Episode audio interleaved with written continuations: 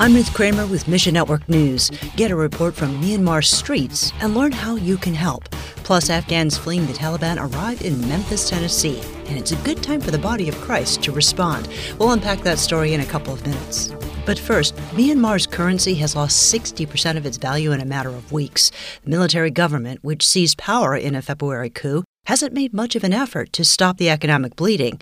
Brian Dennett of AMG International says many in the country are afraid to even leave their homes due to the aggressive military presence in the streets. There are plainclothed men, automatic rifle, rifles, uh, really threatening the people and the public, even capturing people, interrogating them, and just continuing to spread fear. We're also hearing in the smaller cities and towns there are very heavy arms, uh, even tanks patrol- patrolling, gunfire, frequent bomb blasts, and it's just frightening people. AMG has given food and medical supplies to 15,000 people since the coup. Our network of churches and pastors and families expressed just deep gratitude for all those who have reached out and donated and helped with, with food and supplies. However, the crisis won't end anytime soon. The military hasn't given up control, and the United Nations hasn't decided yet whether it will recognize the junta. Let's be praying for those serving as the hands and feet of Christ,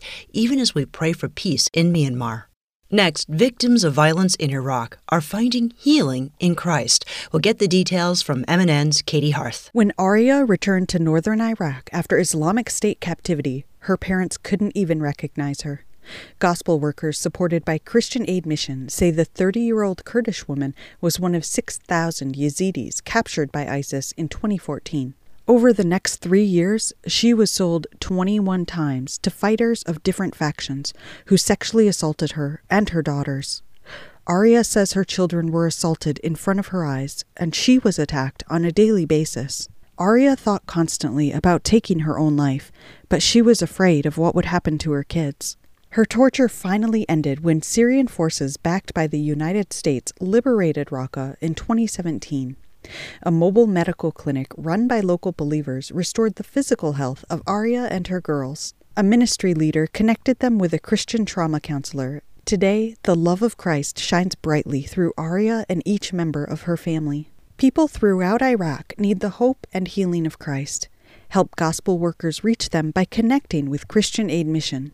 Katey Hearth, Mission Network News. And most Americans support resettlement for Afghans who are allies in the war. According to a new poll, 72% say Afghans who worked with the United States government and passed security checks should receive refugee status. That said, the resettlement process isn't easy. Mark Morris heads up Refugee Memphis, an organization partnering with Heart for Iran and other U.S. resettlement agencies. One of the challenges that all of the agencies are facing right now is housing we have a housing market that is just overburdened. And so we're we're having trouble arranging weeks in advance for new arrivals. In the next 12 months, the United States is expected to receive 95,000 Afghan refugees.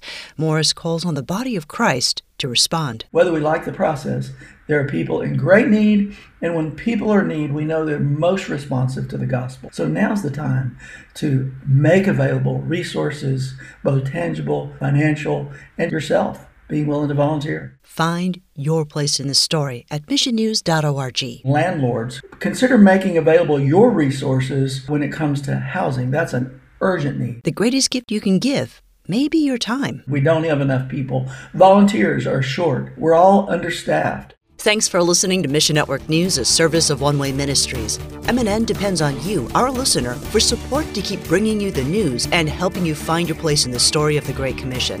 And when you give, you enable all of us to come together, appreciate great stories, experience breakthroughs, and build relationships. So would you consider joining us today?